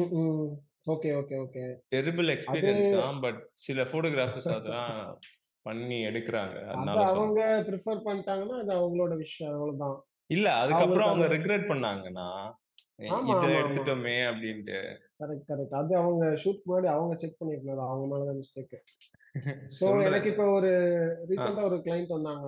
சோ அவங்கள்ட்ட வந்து நான் அப்ரோச் பண்ணியிருந்தேன், அவங்களோட பிக்சர்ஸ்லாம் பார்த்திருந்தேன். சோ வந்து என்னன்னா, போட்டோஸ் வந்து சூப்பரா எடுத்துருந்தோம், போட்டோஸ் எல்லாமே. சோ இப்போ ஒரு டீசென்ட்டான ரீடச்சுக்கு அவங்க ஸ்பெண்ட் பண்ணாங்கன்னா செமையா இருந்திருக்கும் போட்டோ எல்லாமே. பட் அவங்க அவங்கள்ட்ட நான் போயிட்டு அப்ரோச் பண்ணா, நான் இப்படி உங்க பிராண்ட் வேல்யூ நான் கண்டிப்பா என்னால கூட்ட முடியும். ஸோ வந்து நீங்க ரீடச்சுக்கு இப்படி பாசிபிளா இருந்தீங்கன்னா நீங்க சொல்லுங்க, வி கேன் ஒர்க் டுகெதர் அப்படின்னா. பட் அவங்க வந்து என்ன சொன்னாங்கன்னா, இல்லப்பா நான் சிசி பண்ணியே வந்து எல்லாம் போஸ்ட் பண்ணிடுறேன் அப்படின்ட்டாங்க. ஓகே, சிசி பண்ணி போஸ்ட் பண்ணிடுவீங்களா? சரி ஓகே, அவங்களோட விஷயம் அப்படின்னு சொல்லிட்டு அதுக்கப்புறம் விட்டேன். எனக்கு அப்போ புரிஞ்சிச்சு என்னன்ட்டு. ஸோ எவ்வளோ ஹையஸ்ட் ஆஃப் லெவலுக்கு அவங்க போகணுன்ட்டு அவங்க முடிவு பண்ணாங்கன்னா தான் வந்து ஒரு டிசைனர் அவங்க ஹையர் பண்றதுக்கு ரெடியா இருக்காங்க. இதே இப்போ வந்து நான் ரேட்ஸ் கம்மி பண்ணியிருந்தேன்னு வச்சுக்கோயேன், உடனே வந்து ஹையர் பண்ணியிருப்பாங்க. ஸோ அதுக்கப்புறமா ஷி கேட்டிருந்தாங்க, ஒரு ரெண்டு கிளைண்ட்ஸ்க்கு மட்டும் பண்ணணும். அவங்க எது கேட்டாங்கன்னு வச்சுக்கோயேன், அப்ரோச் பண்றது ஒரு ஃபிஃப்டி பிக்சர்ஸ் பண்ணணும் அப்படின்னு கேட்பாங்க. சார் அவ்வளோ நம்பர்ஸ் அப்படின்னு சொல்லிட்டு நம்மளும் சந்தோஷமா சரி பண்ணிடலாம் அப்படின்னா. இல்ல நீங்க அப்ரோச் பண்ண கிளைண்ட்னா ஃபர்ஸ்ட் சொல்லிட்டு இருந்தீங்கல்ல? ஆமா ஆமா, அவங்க தான் சொல்றேன். அப்ப வந்து அவங்க அப்படி சொல்லிட்டாங்க, ஓகே சிசி தான் பண்ணி போடுறான்ப்பா அப்படின்ட்டு. சரி சரி. அதுக்கப்புறமா வந்து நெக்ஸ்ட் அதுக்கப்புறம் கேட்டிருந்தாங்க, ரெண்டு கிளைண்ட்ஸ் மூணு கிளைண்ட்ஸ்க்கு பண்ணி கொடுத்துருக்கேன், அவ்வளவுதான். வா, கேஜெட்ஸ் ஏதாவது ரெக்கமெண்ட் பண்ணணும்னா என்னென்னலாம் பண்ணுவீங்க ஆஸ் அ டிசைனரா? வந்து உங்களுக்கு பிடிச்ச ஃபேவரட் கேஜெட்ஸ்? உங்களுக்கு மெயினா வந்து வாக்கம் தேவைப்படும். ஓகே, வாக்கம்னா பிராண்ட் நேம் தான சொல்றீங்க, கிராஃபிக் டேப்லெட் சொல்லல? ஆமா ஆமா, கிராஃபிக் டேப்லெட். கிராஃபிக் டேப்லெட்ல வாக்கம் வாக்கம் பெஸ்டா இருக்கும். நம்ம சொல்லி சொல்லி அது வாக்கம்னே ஆயிடுச்சுல. ஆமா ஆமா, ஈவன் இருக்கு, எக்ஸ்பி பென் இருக்கு. அது ஒரு ஒரு பிரெஃபரன்ஸ். நம்ம ஸ்டாண்டர்டா யூஸ் பண்றது வந்து வாக்கம் தான். ஓகே ஓகே, அது ஒண்ணு. அதுக்கப்புறம் என்ன நல்ல ஒரு ஹெட்ஃபோன்ஸ் அது கண்டிப்பா தேவை. வர்க் எப்படி வர்க் பண்ணும்போது பாட்டு கேட்கிறதுக்கு சொல்றீங்களா? ஆமா, பாட்டுக்கு தான். Okay okay. சோ மோஸ்ட்லி நான் வந்து வர்க் பண்றப்ப ஏதாச்சும் ஒரு சீரிஸ் போட்டுட்டு இருக்கேன். ஆமா, அது பக்கத்துல சைடுல ஓடிட்டு இருக்கட்டும் அப்படின்னு சொல்லிட்டு. ஓகே. ஆமா, எனக்கு இந்த ஸ்டோரி டெல்லிங் அந்த இதெல்லாம் ரொம்ப பிடிக்கும். ஆ, பாட்காஸ்ட் எல்லாம் கேப்பீங்களா? பாட்காஸ்ட் கொஞ்ச நாள் கேட்டேன், அதுக்கப்புறம் அப்படியே தூக்கம் ஆரம்பிச்சிட்டு. யார யார ஃபாலோ பண்றீங்க? ஏதாவது ஒரு அதுக்கப்புறம் ஸ்பாட்டிஃபைல வந்து சயன் ஃபிட்னஸ்னு ஒருத்தன், அப்புறம் நம்ம ஆர்ஜே பாலாஜி, ஆர்ஜே பாலாஜியோட இந்த நாள் நாம இருக்கு, அது சூப்பரா இருக்கும். ஓகே. அதுக்கப்புறம் பிக்லி முரளின்ட்டு ஒரு ஃபிட்னஸ் இன்ஃப்ளூயன்சர் இருக்காங்க. ஓகே, நான் ஒன்னு சஜஸ்ட் பண்றேன், கேக்குறீங்களா? ஷோடா லிங்க் அனுப்பிச்சிட்டு. சரி, ஓகே. எஸ்விகேன்னு சொல்லுவாங்க, சும்மி ஒன்னா காவியங்கள், அந்த பாட்காஸ்ட் வேணா கேளுங்க. அவங்க இப்போ சீசன் செவனோ எயிட்டோ போயிட்டு இருக்குன்னு நினைக்கிறேன். ஃபர்ஸ்ட்ல இருந்து கேட்டீங்கன்னா அவங்களோட ஜேர்னி புரியும். மேக்ஸிமம் லெவன் ஹவர்ஸ் பேசியிருக்காங்க. சரி சரி சரி, அதான் முடிஞ்சா அது கேளுங்க. ஏன்னா நான் வந்து ஒர்க் அவுட் பண்ணும் போதெல்லாம் அதை கேட்டுதான் ஒர்க் அவுட் பண்றேன், அதனால. ஸோ அதான். சரி, இப்போ எனக்கு இந்த ரொம்ப நாளா கேட்கணும்னா, இப்போ டிசைன் பண்ண ஸ்டார்ட் பண்ணிட்டீங்க, அண்ட் தென் உங்களுக்கு வந்து ஒரு கிரியேட்டிவ் பிளாக் இருக்குன்னு வச்சுக்கோங்க. கிரியேட்டிவ் பிளாக்னா புரியுது இல்ல? இந்த சென்ஸ் நீங்க டயர்டா இல்ல அப்படிலாம் இல்ல, நீங்க எக்ஸ்பெக்ட் பண்ற அவுட் வரல, இல்லைன்னா ஒரு ஒயிட் பேப்பர் பார்த்தோன்னே இல்ல ஒயிட்டா ஏதாவது, இப்போ டிசைனருக்கு பிளாங்கா ஒரு பேப்பர் பார்த்துட்டு அதுல இருந்து கிரியேட் பண்ணோம்னா ஒரு நர்வஸ்னஸ் வரும்ல. நர்வஸ்னஸ் கூட சொல்ல முடியாது, என்ன பண்றதுன்னு தெரியாது. நெக்ஸ்ட் நீங்க எக்ஸ்பெக்ட் பண்ற அவுட் வராது.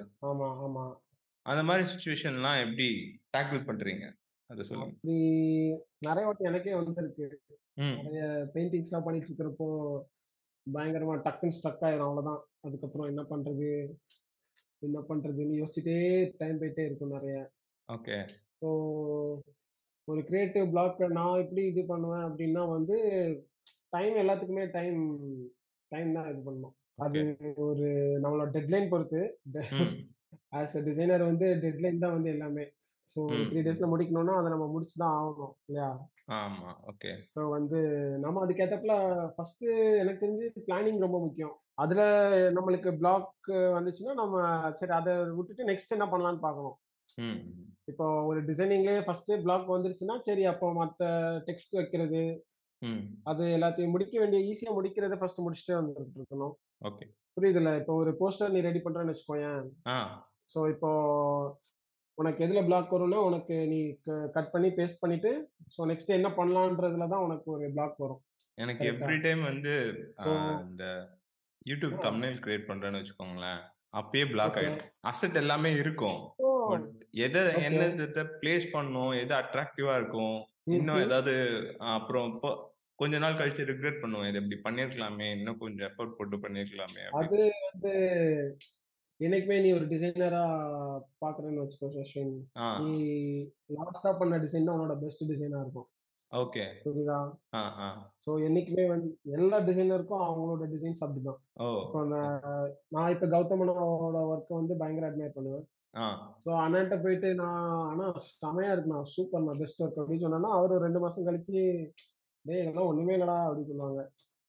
எல்லா கிரியேட்டர்ஸ்க்கும் வந்து அவங்களோட ஒர்க்கை பார்த்து அவங்க என்னைக்குமே சாட்டிஸ்ஃபை ஆகவே முடியாது.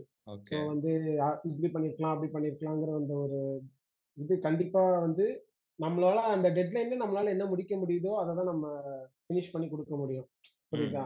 ஸோ அதுதான் ஃபர்ஸ்ட் ஈஸியானதை முடிக்க இடத்துல பிளாக் வந்துச்சுன்னா நம்ம ஈஸியா எதெல்லாம் முடிக்கலாமோ அதை ஃபர்ஸ்ட் நம்ம முடிச்சு வச்சுறது பெட்டர், சரியா? சோ தட் உனக்கு பின்னாடி ப்ரெஷரை கம்மி பண்ணலாம் நம்ம, அதே உன்னோட பிளாக்ல ஒரு பாதி இதை நம்ம எடுத்துக்கலாம். ஓகேவா? ஓகே. இப்போ பிளாங்கா இருந்தா சரி நீங்க சொல்லி முடிங்க, நான் அதை கேக்குறேன். பிளாங்கா இருந்துச்சுன்னா நம்ம என்ன இன்ஸ்பிரேஷன்ஸ் தான் பார்க்கணும். ஓகே. மோஸ்டா வந்து எனக்கு இப்போ இது பண்ண அப்படி பிளாங்கா இருந்துச்சுன்னா நான் வந்து ஐ லுக் ஃபார் ரெஃபரன்ஸ். அதுக்கப்புறம் ரியல் லைஃப்ல வந்து வாக்கிங், ஏதாச்சும் ஒரு மைல்டு வாக், அதுக்கப்புறம் ஒரு லாங் பைக் ரைடு, அந்த மாதிரி ஏதாச்சும் பண்ணிட்டு அப்புறம் கொஞ்சம் ரிலாக்ஸ் ஆயிட்டேன்னா அதுக்கப்புறம் திருப்பி வந்து அதை ட்ரை பண்ணும்போது அது கிளிக் ஆயிடும் கண்டிப்பா. ஒரு கிரியேட்டிவ் ஜேர்னியை வந்து நம்ம வந்து இப்படிதான் பண்ணணும் அப்படின்ட்டு நம்ம ஒரு இன்ஃப்ராஸ்ட்ரக்சர் வைக்கவே முடியாது என்னைக்குமே. ஸோ அதனாலதான் அது கிரியேட்டிவ் ஒர்க்கு. ஆமா, அது நம்ம அது அவங்களுக்கு தெரியும், அவங்களோட ஒர்க் அதுதானே இது பண்ணணும். சோ நம்ம வந்து அத நம்மளோட இது பண்ணிட்டு தான் நம்ம பார்க்கணும். சரி, ஓகே. சோ பேட் மூட்ல இருந்தேன்னா சொல்லுங்க சொல்லுங்க வேற மூட்ல இருந்தா பேட் மூட்ல இருந்தா அத எவ்வளவு சீக்கிரம் நம்ம ரெக்கவர் பண்ண முடியுமோ ரெக்கவர் ஆகி வந்து வர்க் தான் பார்க்கணும். பேட் மூட விடுங்க. இப்போ நீங்க உங்களுக்கு இப்போ ஒரு ஃபைவ் இயர்ஸ் எக்ஸ்பீரியன்ஸ் இருக்குன்னு வச்சுக்கோங்க. எக்ஸாம்பிளுக்கு சொல்றேன், உங்களுக்கு ஒரு த்ரீ டேஸ் டெட்லைன் தராங்க.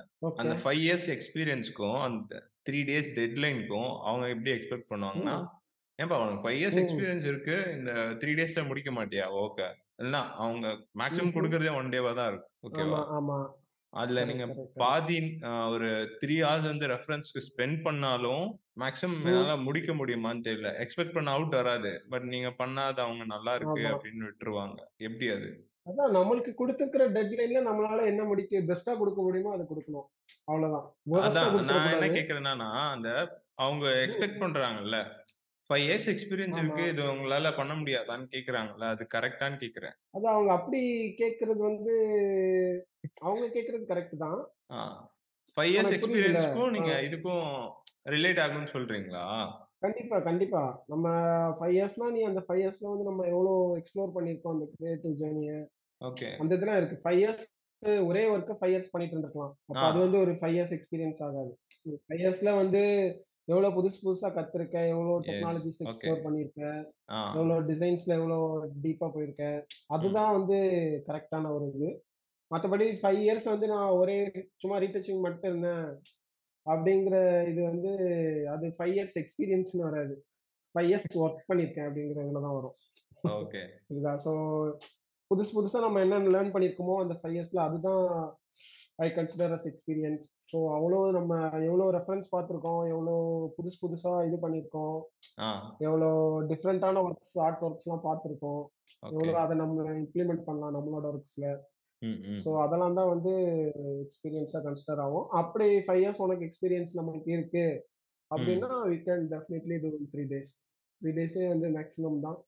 டூ டேஸ்ல ஃபினிஷ் பண்ணிடலாம் அப்படின்னு தான் நான் நினைக்கிறேன். அண்ட் தென் எனக்கு ஒரு தாட் தோணுச்சு, இது எனக்கு பர்சனலா நடந்தது. உங்களுக்கு நீங்க டிசைன் பண்ணது ரியல் லைஃப் அஃபெக்ட் பண்ணிருக்கா, இல்ல டிசைன்னால ரியல் லைஃப் அஃபெக்ட் ஆயிருக்கா? குட் வேஸ்ல கூட இருக்கலாம். ரெண்டுமே நடந்திருக்கு. ஸோ பேட் வேஸ்லயும் நடந்திருக்கு, குட் வேஸ்லயும் நடந்திருக்கு. ஸோ சில டைம் நான் டிசைன் பண்ணிட்டு லைஃப் அஃபெக்ட் பண்றதுன்னா சில டைம் லேட்டா போயிருக்கிறேன் நிறைய வாட்டி என் ஒய்ஃபை கூப்பிடுறதுக்கு. அது ரொம்ப பேடா அஃபெக்ட் பண்ணிருக்கு. ஸோ அதை வந்து நம்ம குட் நம்ம சொல்ல முடியாது. அதே ஒரு டைம் குட்டா மாறிச்சு ஆக்சுவலா. நான் அந்த டைம்ல எப்பயுமே ஒரு இடத்துல தான் கிராஸ் பண்ணுவேன் ஒரு ரோடு. அன்னைக்கு நான் கிராஸ் பண்ற டைம்ல தான் அங்க ஒரு ஆக்சிடென்ட் ஆயிருக்கு. ஸோ அன்னைக்கு நான் லேட்டா தான் ஆக்சுவலா போயிருக்கேன். ஓகே, அப்போ வந்து என் ஒய்ஃப் என்ன திட்டா, அதுக்கப்புறம் தான் நான் சொன்னேன். ஸோ இப்படி நான் வர டைம்ல கரெக்டா அங்கேயே ஒரு ஆக்சிடென்ட் ஆயிருந்திருக்கு, நான் கொஞ்சம் லேட்டா வந்ததுனால மேபி அப்படி நான் இருந்திருக்கலாம், அந்த இடத்துல நான் கூட இருந்திருக்கலாம் அப்படின்னு சொன்னேன். ஸோ வந்து அது ஒரு குட் இது. ஆமா, அது நிறைய அப்படி நடந்திருக்கு. அந்த மாதிரி ரிலேட் பண்ற விஷயங்கள் நடந்திருக்கு. நான் எப்பயுமே வந்து இந்த எனக்கு இந்த டைமிங்லாம் ரொம்ப முக்கியம். நான் இப்ப பத்து மணிக்கு போகணும் அப்படின்னு நினைச்சேன்னா கரெக்டா பத்து மணிக்கு அங்க கிளம்பிருக்கணும், இல்லை போயிருக்கணும். ஆக்சுவலா நான் இது பண்ணுவேன். ஆமா, ஆனா ஏதாச்சும் ஒரு லேட் ஆகுதுன்னா நான் அதுக்காக வந்து லேட் ஆயிடுச்சு லேட் ஆயிடுச்சுன்னு வரி பண்ணிட்டு இருக்க மாட்டேன். ஸோ லேட் ஆகுதுன்னா சம்திங் இட்ஸ் தேர் அப்படின்னு சொல்லிட்டு பிலீவ் லைக் தேட். ஏன்னா நம்ம ரீடெஸ்ட் பண்ணும்போது கலர் கரெக்ஷன்ல உட்காந்தான்னு வச்சுக்கோங்களேன், அவ்வளவுதான், டைம் போறதே தெரியாது. இப்போலாம் பர் டேக்கு எத்தனை போட்டோ நான் பண்றீங்க? இப்போ கிளைண்ட்ஸ் கிளைண்ட்ஸ் போட்டு தான் மேக்ஸிமம் ஒரு ஃபார்ட்டி தான் பண்ணுவேன். ஏதாச்சும் பல்கா இருந்துச்சுன்னா சிஸ்டம் நல்ல சிஸ்டம்ங்கிறதுனால ஃபார்ட்டி, இல்லைன்னா என்னால ஒரு டுவெண்ட்டி த்ரீ அந்த மாதிரி தான் பண்ண முடியும். நல்ல டுவெண்ட்டிலாம் தாண்டதே இல்லை, நான் மேக்ஸிமம் டுவெண்ட்டி, அவ்வளோதான். Okay okay. இல்லை, நான் ஜெட்ஜில ஒர்க் பண்ணும்போதே என்னால் பண்ண முடியும் நிறைய, உண்மையா சொல்ல போனோம்னா பண்ணலாம். பட் ஆனா நம்மளுக்கு கொடுத்துருக்கிற டைம்ல வந்து நம்ம இப்போ ஒன்ஸ் அப்படி நம்ம பண்ணிட்டோம் ஸ்டார்ட் பண்ணி வச்சுக்கோயேன்.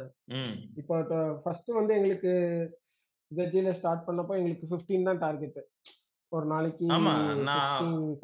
அதுக்குதான் பிராக்டிஸ் ஆயிருந்தேன் நான். நம்மளாம் வந்ததுக்கு அப்புறம் நான் வந்ததுக்கு அப்புறம் நிறைய எக்ஸ்பெக்ட் பண்றாங்க அப்படின்னு சொல்லிட்டு சொன்னார் ஆஷிம் சொன்னார். சரி சரி. இப்போ ஆக்சுவலா நீ வரதுக்குலாம் முன்னாடி எல்லாம் வந்து பிப்டீன் தான் இருந்துச்சு. ஆ அதுக்கு முன்னாடி டென் தான் பண்ணுவோம் நாங்க. ஏன்னா அது ஒரு கிரியேட்டிவ் ப்ராசஸ்ங்கிறதுனால போஸ்ட் மேக்ஸிமம் போஸ்ட் போடுறதுக்காக அப்படிதான் இது பண்ணிட்டு இருந்துச்சு. அதுக்கப்புறம் அது வந்து ஒரு மிஷின் இது மாதிரி ஆயிடுச்சு, ரொட்டீன் மாதிரி ஆயிடுச்சு. ஸோ அதுக்கப்புறம் டெய்லி காலைல வரணும், ஒரு கிளைண்ட்டை முடிக்கணும். ஸோ அந்த மாதிரி ஆனதுனால டுவெண்ட்டி பிக்சர்ஸ்னு ஆச்சு. அதுக்கப்புறம் ரொம்ப புஷ் பண்ணாங்க டுவெண்ட்டி ஃபைவ் அப்படின்னு சொல்லிட்டு. ஸோ டீம் அப்போ நான் தான் பார்த்துட்டு இருந்தேன். ஸோ வந்து அப்போ இது பண்ணிட்டு ரொம்ப ப்ரெஷர் பண்ணிட்டு இருந்தாங்க டுவெண்ட்டி ஃபைவ் டுவெண்ட்டி ஃபைவ்ன்ட்டு நம்பர்ஸ்ல. ஸோ ஈஸியாக டுவெண்ட்டி ஃபைவ் கொடுக்கணும்னு நினைச்சிட்டோம்னா ஈஸியாக கொடுத்துடலாம். ஸோ ஒரு fifteen couple pictures, five candidates, அஞ்சு ஜுவல்ஸ் ஃபோட்டோன்னு கொடுத்துடலாம். டுவெண்ட்டி ஃபைவ் கவுண்ட் அவங்களுக்கு கவுண்ட் தான் ரொம்ப பேசிட்டு இருந்தாங்க, கவுண்டே கவுண்ட்டு. பட் ஆனால் நான் ஐ ஆல்வேஸ் ப்ரிஃபர் குவாலிட்டி. ஒரு டுவெண்ட்டி பிக்சர்ஸ் பண்ணாலும் பயங்கர குவாலிட்டியாக இருந்துச்சுன்னா எனக்கு நீ டுவெண்ட்டி ஃபைவ்லாம் பண்ண தேவையில்லை அப்படின்னு சொல்லிடுவோம். ஸோ யாராச்சும் இப்படி கூப்பிட்டு இப்படி கவுண்ட்டு கம்மியாயிடுச்சு அப்படின்னா அவங்களுக்கு நான் வேற ஏதாச்சும் ஒர்க்கு கொடுத்துருப்பேன். ஸோ அந்த மாதிரி தான் இருந்துச்சு எனக்கு. நான் அதுக்கப்புறம் வீட்டுக்கு வந்துட்டாலும் இந்த கொரோனா டைம்லலாம். ஸோ அதுக்கப்புறம் மேனேஜர் வந்து எனக்கே கால் பண்ணி நீங்க டுவெண்ட்டி ஃபைவ் பண்ணணும் அப்படின்னு சொல்லிட்டு இருந்தாங்க. இல்லை நான் டுவெண்ட்டி ஃபைவ் சொல்றீங்களா அங்கே ஒர்க் பண்ணிட்டு இருக்கும் போதே? ஆமா ஆமா ஓகே ஜி ஒர்க் பண்ணிட்டு இருக்கும்போது தான். ஸோ அதுக்கப்புறம் டுவெண்ட்டி ஃபைவ் பண்ணு ரொம்ப கால் பண்ணி ப்ரெஷர் பண்ணாங்க. ஸோ நான் சொல்லிட்டேன் டுவெண்ட்டி தான் என்னால் பண்ண முடியும், நீங்கள் யார்ட்டானாலும் போய் சொல்லிக்கோங்க அப்படின்னு. யார்ட்டமா சொல்லணும்? நான் தான் சொல்றேன், நீங்க கேட்கணும் அப்படின்னாங்க. நான் அதெல்லாம் கேட்க முடியாது, கிளம்புங்க அப்படின்னு சொல்லிட்டேன். ஆமா அதுக்கப்புறம் கிளாஷ் ஆயிடுச்சு பயங்கரமா. ஸ்ட்ரைட் ஃபார்வர்டா சொல்லிட்டீங்களா? ஆமா ஆமா ஸ்ட்ரைட்டா சொல்லியாச்சு. ஸோ டுவெண்ட்டி ஃபைவ்ல பண்ண முடியாது, தான் பண்ண முடியும், யார்கிட்ட போய் சொல்லணும் சொல்லிக்கோங்க அப்படின்னு சொல்லியாச்சு. அஜய் சொல்லுவீங்களா சொல்லிக்கோங்க அப்படின்னு சொல்லியாச்சு. ஆமா நம்பர்ஸ் ஒரு விஷயம் அப்படின்னு நினைச்சேன்னா நம்ம எப்பயோ நம்பர்ஸ் நம்ம தேர்ட்டி ஃபார்ட்டி கூட அழகா பண்ணிடலாம். ஸோ அந்த ஒர்க்கு குவாலிட்டி கம்மியாகிறப்போ நம்பர்ஸ் மட்டும் வச்சு என்ன பண்றது? It's a waste of time. அதனால நான் இத்தனைக்கும் அங்க இருக்கும்போது மேனேஜ் டீமை மேனேஜ் பண்ணிட்டு பிளஸ் ஒரு அட்லீஸ்ட் ஒரு டென் டு ஃபிஃப்டீன் பண்ணிடுவேன் பிக்சர்ஸ். மற்றவங்க மேனேஜ் பண்ணும்போது நான் மேனேஜ்னு பார்த்தேன்னா நான் பிரிண்ட் பார்க்கணும், பிரிண்ட்டுக்கு கியூசி பார்க்கணும், எல்லாமே ஃபுல்லா பார்த்துட்டு இருந்தேன். பிரிண்ட்னா எதனா சொல்றீங்க? Print album print, magazine print, எல்லாமே ஃபர்ஸ்ட் என்கிட்ட தான் இருந்துச்சு. அதுக்கப்புறம் தான் என்னால பார்க்க முடியாது அப்படின்னு சொல்லிட்டு நான் விக்கிட்ட சிலது விக்கிட்ட கொடுத்தேன். அப்படி பிரிச்சு பிரிச்சு கொடுத்தது. அதுக்கப்புறம் அது போக வந்து யாரு எந்த டீம்ல இருந்து நம்ம கால் பண்ணி இந்த இயர்ல இருக்கிற இந்த கிளைண்ட் வேணும்னு கேட்பாங்க. அது வேற யாரும் பண்ண மாட்டாங்க. ஆமா அது இருக்கிறதுலே பெரிய தலைவலி. அது நாலு நேஷ் வச்சிருப்பாங்க, நம்ம அங்க இருந்து இங்க இருந்து எடுத்து கொடுக்கணும். ஆமா அது அவங்க வந்து அதை ஒர்க்கா கன்சிடர் பண்ண மாட்டாங்க. ஓகே இப்ப நம்ம ஹார்ட் டிஸ்க்ல சில கிளைண்ட்ஸ் எல்லாம் ஹார்ட் டிஸ்க்ல வச்சிருப்பாங்க, பழைய ஹார்ட் டிஸ்க்ன்ட்டு. சோ நம்ம இப்போ இந்த இதுல எல்லாம் சர்ச் பண்ணிட்டு இந்த இல்ல அது எந்த இயர்னு கூட அவங்களுக்கு தெரியாது, சும்மா பேர் மட்டும் சொல்லிடுவாங்க. நம்ம அதை கண்டுபிடிச்சு அதுக்கப்புறம் அந்த டேட்டாவை எடுத்து அதுல ரீடச் எடுத்து அதெல்லாம் பெரிய தலைவலி. அது போக எக்ஸ்ட்ரா திடீர்னு இப்போ புதுசா ஏதாவது ப்ராடக்ட் லான்ச் ஆகுதுன்னா அதுக்கு உட்காந்து டிசைன் பண்ணணும். ஆமா கிராஃபிக் டிசைனர் மேன் மாடியில லீவுன்னா அதுவும் நாம தான் உட்காந்து பாக்கணும். அஜய் அஜய் ப்ரோ அப்புறம் அவங்க இன்னொருத்தவங்க இருந்தாங்கல்ல அஜய்ன்னு சொல்லிட்டு அவங்க ரெண்டு பேருக்கு அப்புறம் வேற யாரும் கிராஃபிக் டிசைனர் இல்லன்னு நினைக்கிறேன். மேபி யாரும் வந்திருக்கலாம். சரி சரி சரி ஓகே ஓகே. இல்ல அதுக்கு முன்னாடி ஆக்சுவலா மாடியில ஒருத்தவங்க உண்டு, ஏஞ்சல் ஒருத்தவங்க. ஓ ஓகே ஆமா மாடியில ஒரு டீம் இருக்காங்கல்ல. ஆமா அதுக்கப்புறமாவும் ஒரு டிசைனர் வந்தாங்க, ஒரு பையன் யாரும் வந்தாங்க. ஸோ இப்போ அவங்க லீவுனாலும் அவங்க திருப்பி அந்த டீம்ல இருந்து நம்மள்ட்ட தான் கேட்பாங்க. பிளஸ் பிராண்ட்ஸ் நிறைய இருந்துச்சு, வெர்மிலியன் இருக்கு, அப்புறம் பிங்க் ரிப்பன், எல்லாத்துக்கும் நம்ம டிசைன் ஒரே டீம் வச்சு நம்ம அவ்வளோ மேனேஜ் பண்றது ரொம்ப கஷ்டம். நம்மளுக்கு ரிசோர்சஸ் இருக்காது. அதுக்கப்புறம் இயர் ரெண்டுன்னா ஒன்று சொல்லிடுவாங்க, இத்தனை கிளைண்ட்ஸ் முடிச்சிட்டீங்கன்னா உங்களுக்கு அது பெரிய ஸ்கேம் இருக்கு இல்லையே. அது வேற லெவல் ஸ்கேம். இப்போ ரீடச் ஸ்டார்ட் பண்ற பிகினர்ஸ்க்கு ஏதாவது ஒரு few words advice? Colour theory படிங்க, கலர் தியரி தான் மெயின். ஸோ அதை படிச்சுட்டு அதான் அது ப்ராசஸ், ஒரு கிரியேட்டிவ் ப்ராசஸ். அது இட் டேக்ஸ் இட்ஸ் டைம். அதை வந்து நம்ம ரஷ் பண்ண முடியாது. ஆமா you can rush it by learning more and exploring more. அவ்வளவுதான். அப்படி நீங்க ரஷ் பண்ணா மட்டும்தான் you can be good at it. வேற நிறைய கிரியேட்டிவ் ஃபீல்ட்ஸ்ல நிறைய இதை எக்ஸ்ப்ளோர் பண்ணுங்க. வீடியோஸ், வீடியோ மேக்கிங் பாருங்க. மெயினா இப்போ வீடியோ மேக்கிங் தான் வந்து பயங்கர ஹைப் அண்ட் ட்ரெண்டா போயிட்டு இருக்கு. It will always be hype and trend. அது ஐ எக்ஸ்பெக்ட் தட். ஒரே இதுல ஸ்ட்ரக் ஆகாம எல்லாமே நிறைய வெர்சடைலா நிறைய படிக்கணும். அவ்வளவுதான். ஓகேண்ணா, வேற ஏதாவது ஃபியூவர்ஸ் உங்களுக்கு சொல்லணும்னு ஏதாவது இருக்கா? கண்டிப்பா மற்றவங்களுக்கு நீங்க படிச்சதை சொல்லிக் கொடுங்க. ஸோ சொல்லிக் கொடுக்கறதுனால நம்ம இன்னைக்கு குறைஞ்சு போறது இல்லை. கண்டிப்பா நம்ம சொல்லிக் கொடுக்கறதுனால நம்ம அதுல இருந்து நம்ம ஒண்ணு லேர்ன் பண்ணிக்கலாம் என்னைக்குமே. நான் நான் டிசைன் பண்ணப்போ வந்து எனக்கு பெருசா யாரும் சொல்லிக் கொடுக்கல.